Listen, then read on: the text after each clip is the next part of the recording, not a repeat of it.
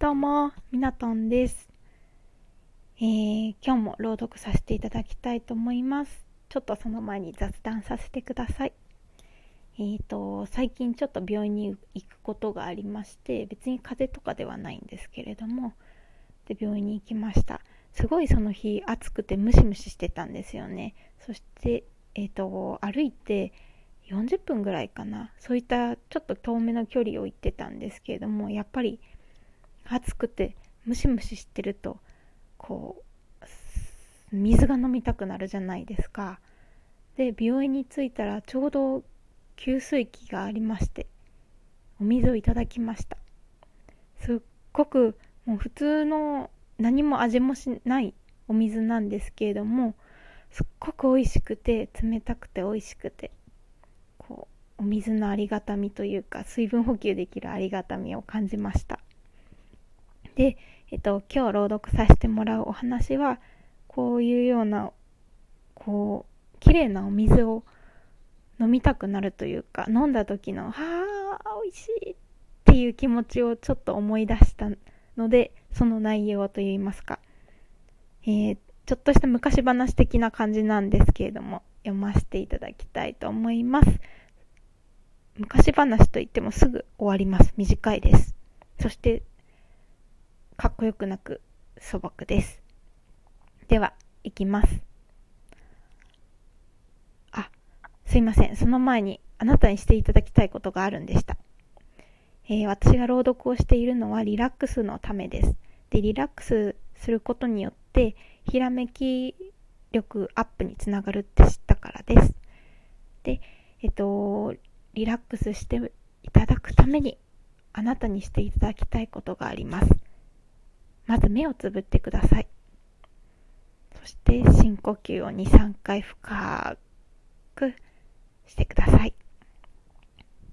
そして、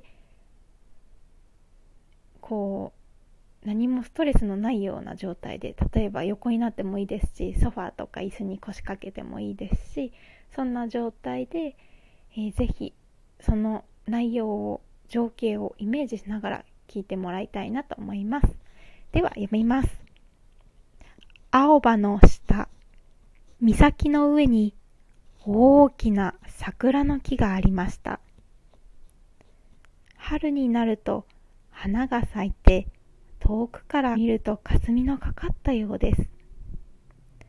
その下に小さな掛け茶屋があって人のいいおばあさんが一人店先に座ってわらじやお菓子やみかんなどを売っていました。荷を追って峠を越す村人はよくここの腰掛けに休んでお茶を飲んだりタバコを吸ったりしていました。賢吉とよしこと正治は息をせいて学校から帰りに坂を登ってくるとおばあさん、水を一杯おくれ。